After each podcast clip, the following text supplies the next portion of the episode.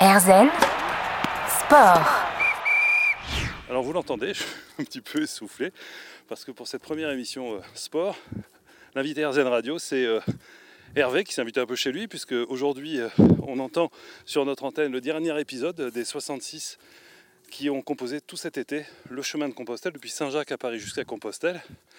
Un chemin de pèlerin, donc avec une démarche peut-être spirituelle, mais aussi un chemin sportif. C'est pour ça que on va écouter avec attention les, conseils d'Hervé. Euh, tout à l'heure, on parlait des ampoules, donc des petites solutions extrêmement simples. Après, ce, sport physique, comme je le disais, est-ce que c'est euh, un chemin filament pour, pour toi? Parce que je pense que pour chacun, comme tu disais, chacun a son chemin, même si c'est le même chemin. C'est un, chemin initiatique ou un chemin sportif?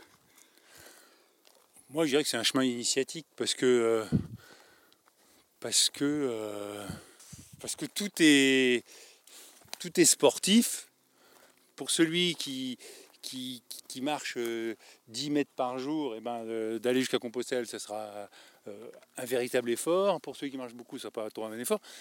Mais dans le, le chemin, tu as la notion de distance et puis tu as la notion, tu as le mental qui fait que, que tu continues à avancer, que tu dis pas bah, j'en ai marre quoi.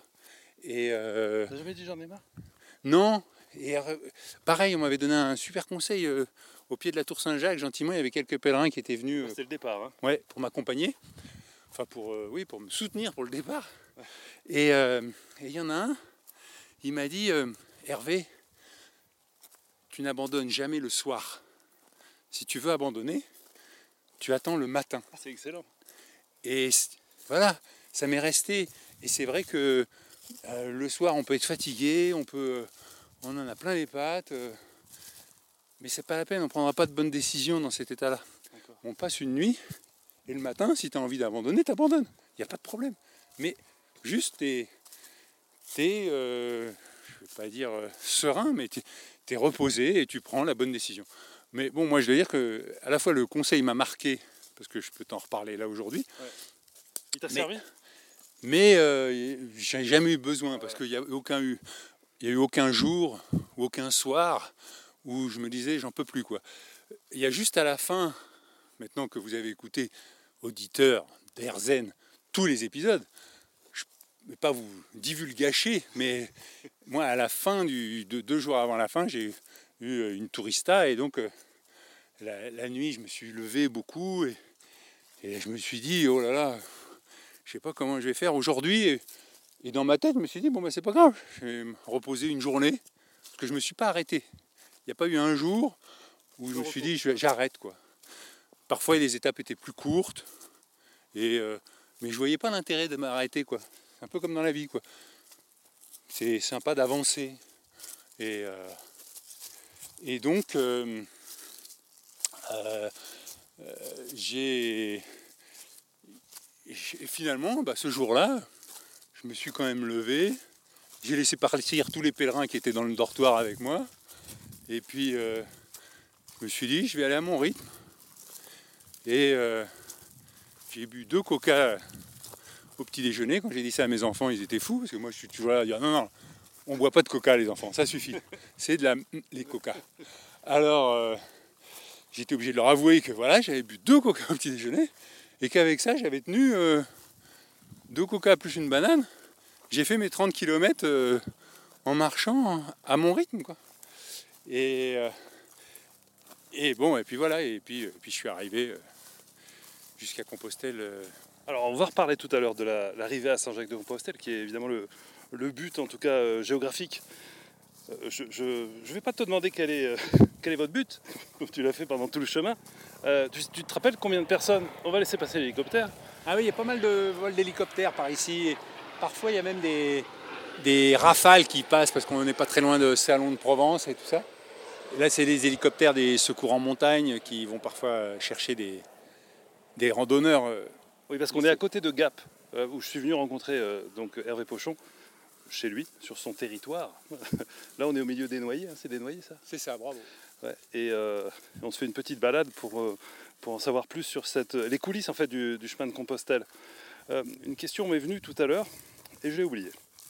Euh, je dis, euh, parce que bon, on, va- on parlera de Compostelle plus tard, mais. tu me euh, disais, tu avais le, le conseil du gars qui disait t'abandonnes pas, ouais. t'es solide, tu machin, tu marches. Euh, alors moi j'ai un conseil que je voudrais. Alors- euh, Alors, un autre, si- un si- autre conseil Si peut-être. tu n'as pas retrouvé ta question, Oui. moi j'ai un conseil qui est fondamental, c'est le sac à dos. Et on a tendance à vouloir emporter. euh, Alors ça, justement, je voudrais qu'on en fasse un, un- un petit, un petit échange complet tous les deux, puisqu'on a, on doit faire une petite pause. On se retrouve dans deux secondes pour en parler du sac à dos, parce que vraiment, je pense que c'est euh, effectivement un, un des trucs clés à tout de suite sur RZN Radio, RZN Sport, avec Hervé Pochon. On parle de la marche et du chemin de Compostelle qu'il a réalisé euh, il y a quelques semaines. RZN Sport. Ah, donc on marche hein, aujourd'hui euh, sur RZN Radio. On marche avec un marcheur, hein, si je voulais interviewer, il fallait que je prenne mes chaussures. Et euh, c'est Hervé Pochon qui a fait le chemin de Compostelle à partir du jour du printemps et jusqu'au mois de juin. On l'a entendu sur, euh, sur notre antenne. Jusqu'à là, aujourd'hui, c'est le dernier épisode, l'arrivée à Compostelle. Donc je vous invite vraiment à l'écouter euh, ou à aller sur le site rzn.fr pour, euh, pour reprendre votre retard. On parlait tout à l'heure d'un des. Enfin, c'est presque le seul outil avec les chaussures. On en parlera aussi un peu plus tard des chaussures. C'est le sac à dos. Le sac à dos, quand on. Alors, nous, on habite dans des maisons avec des dressings, avec des placards, dans lesquels on met plein de trucs qu'on n'utilise jamais.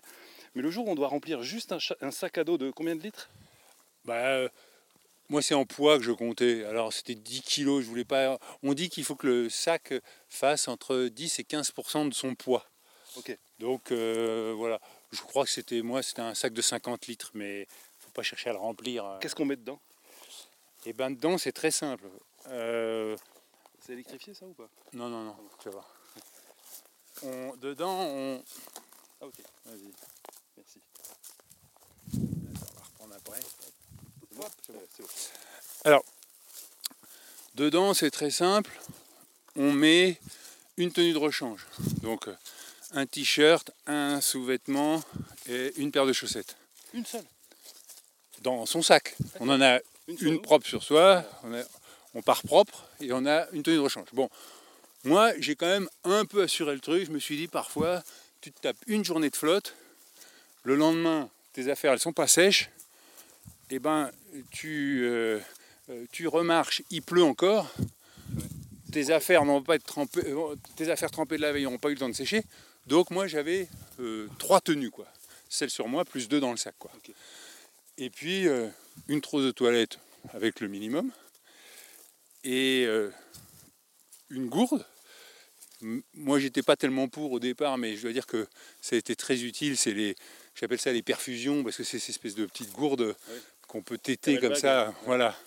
Et, euh, et c'est vrai que moi, j'ai plutôt tendance à me dire bon bah, je boirai tout à l'heure quand je m'arrêterai, ce qui n'est pas toujours une bonne chose. Euh, je pense que si euh, on veut éviter les problèmes de tendinite ou autre, eh ben, c'est bien de s'hydrater, pas trop, mais régulièrement.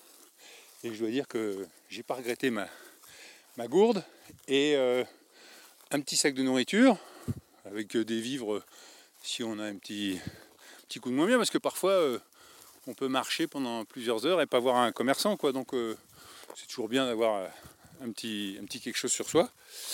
Et puis, euh, moi, j'avais mon ordinateur puisque je faisais du montage. Ah oui, ça c'est un petit plus. euh, Voilà. Et ça, ça a été pour moi décisif, c'est-à-dire que au début, je me disais bon, je vais emporter une petite euh, toile de tente pour pouvoir dormir, être vraiment libre, quoi. Et, et les pèlerins, les, amis de la société de Saint-Jacques, là, m'ont dit euh, c'est pas la peine. Euh, et d'ailleurs, moi, quand j'ai fait le chemin, me dit euh, un autre pèlerin qui s'appelait aussi Jean-Jacques, quand j'ai fait le chemin, quand j'ai fait le chemin, au quatrième jour, c'était un mercredi, me dit-il, j'ai plein de gamins qui me couraient autour. Il me disaient, est-ce que t'en as une? Est-ce que t'en as une? Et je comprenais pas ce qu'ils voulaient, quoi. Et en fait, les gamins, ils avaient l'habitude, toujours au 3-4e jour, les pèlerins, ils avaient une tente dans le sac et ils voulaient s'en débarrasser parce qu'ils Ah se rendaient compte que ça servait à rien et que ça leur pesait, ça leur plombait le dos. Et donc, euh, ils s'allégeaient comme ça. De... Alors, il y en a qui, qui renvoient par la poste. Il y a un bureau de poste, je crois, après Vézelay, où euh, les gens ont, ont l'habitude euh, de, de voir défiler les pèlerins qui renvoient chez eux les- le surplus de trucs. Et moi, euh, c'est ma grande fierté, c'est d'avoir utilisé tout ce que j'avais dans mon sac, Ah. de rien avoir renvoyé, Donc, Et- trois tenues, hein, t'avais. Du Ouais, trois toi, tenues, voilà. et et deux dans le sac. un ordi pour faire le montage Voilà. le petit micro pour faire les enregistrements. Un sac de couchage. Ah, un sac de couchage, bien sûr. Oui. Oui, si, j'avais euh, le, le soir, euh, quand euh, j'avais pas envie de remettre mon... J'avais une espèce de petit pantalon de yoga, là, qui était très agréable, très léger. Et puis, euh, une paire de... Attends, oui, une paire de tongs, très léger, les tongs. Une fois qu'on a fini de marcher, c'est agréable de ne pas avoir à mettre ses chaussures. Et puis, euh, c'est tout, quoi. En fait, finalement, ça fait un petit sac, quoi. Voilà. Ça fait pas un gros sac. Non Et Et t'as, tu t'as pas de regret d'avoir oublié quelque chose? Non, non, vraiment, euh, euh, j'ai- j'ai euh, eu besoin de rien sur le chemin. Et, et donc, euh, la phrase qu'on dit toujours, c'est le poids du sac, c'est le poids de tes peurs. Et donc, tu as peur d'avoir froid, tu vas prendre un pull en plus. Tu as peur de machin, tu, t'as- tu vas prendre une bouteille en plus. Tu as peur de ne de, pas trouver un toit, donc tu vas prendre une tente. Et, euh, et le but du chemin, c'est aussi ça, quoi. C'est de, Dépasser ses peurs. dépasser ses peurs. Et, euh, euh, et, et c'est vrai que c'est important de, de- d'en prendre conscience. Donc là, t'as pas parlé de ce que tu avais à manger dans ton sac et on va y revenir dans un instant.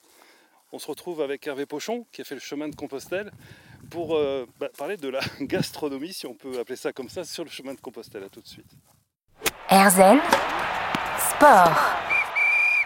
On marche dans RZN Sport pour cette première émission avec euh, Hervé Pochon, l'homme qui a fait 1860 ou 40 1840. 40, qui- Je- euh, je suis c'est le quand- chiffre officiel. Je suis, je suis ouais, c'est ça. J'ai pas de compteur sur mes chaussures, donc je suis pas sûr de faire. Ne me faites pas un procès en disant Voilà, oh j'ai fait le chemin, il n'y a pas ça. Bon, Parce qu'il y a des gars, ils, ils- ils me pistaient euh, euh, Ah oui, en, oui. en voyant où je passais. Donc euh, Et- ceux qui suivaient le podcast en fait. Voilà, c'est ça. Et, et un jour, il dit ah, Mais vous dites que vous avez fait euh, 23 km, mais vous en avez fait plutôt 27, hein, parce que vous avez fait ça, ça et ça. Ah.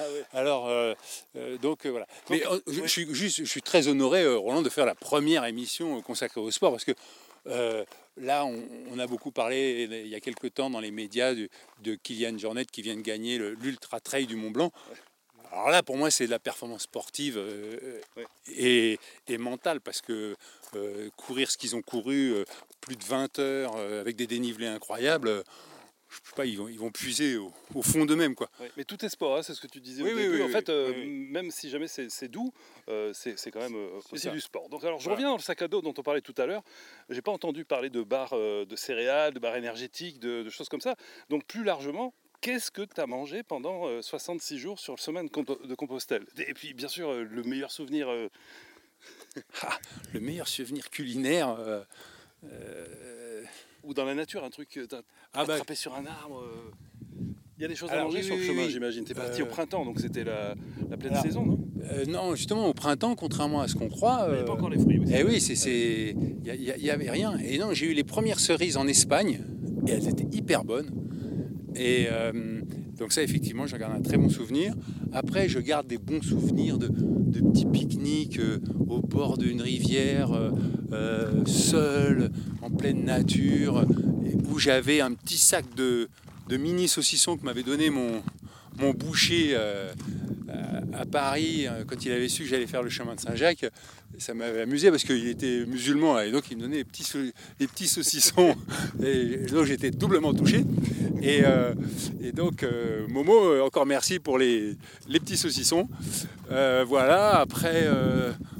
Et dans les, dans les hébergements, il y avait donc la cuisine qui était faite. C'est quoi? C'est ça. Des Alors- pâtes, des sucres lents souvent non? Alors, dans- les hébergements, il y avait tous les cas de figure. Soit en France, j'étais parfois hébergé chez des particuliers, donc je mangeais le même menu que tout le monde, quoi. Et c'était très sympa, quoi. Surtout moi qui, qui faisais le chemin pour euh, rencontrer des gens, euh, euh, j'avais le, privilège de, parti- de partager un peu d'intimité et de parler, de découvrir des vies comme ça. Et après, il y a en France, il y a ce qu'on appelle les haltes jacquères. Ça, c'est vraiment. super parce que c'est des. Alors donc là, je vous décris la scène. euh, Roland a des chaussures rouges et son lacet s'est défait et donc euh, il ne faudrait pas quand même qu'il y ait une déchirure euh, en pleine descente parce que là on est dans une petite descente. Et donc je lui repasse le micro et oui, il y a quelque chose dont il faut parler en France, c'est les haltes jacquères. Donc tu as des petits villages où parfois justement les gens s'en vont, les villages se vident et la mairie dit bon bah ce, petit appartement on va l'aménager pour que les pèlerins puissent s'arrêter, euh, dormir, euh, se faire un peu de cuisine et ça euh, moi je me suis régalé parce que pas au sens culinaire du terme, mais je me suis régalé parce que j'arrivais dans un petit, lieu, une petite maison avec un petit bout de jardin, et je faisais mon montage tranquillement là-dedans, tout seul, sans déranger personne. Tu parlais de rencontres, Hervé Pochon, sur le chemin de Compostelle. Tu nous en as partagé euh, des, dizaines et des dizaines. On va y revenir parce que c'est, je pense, euh, euh, les moments sûrement qui ont dû être très très agréables, voire surprenants. On est avec Hervé Pochon, Erzen Sport, et on se retrouve juste après ça.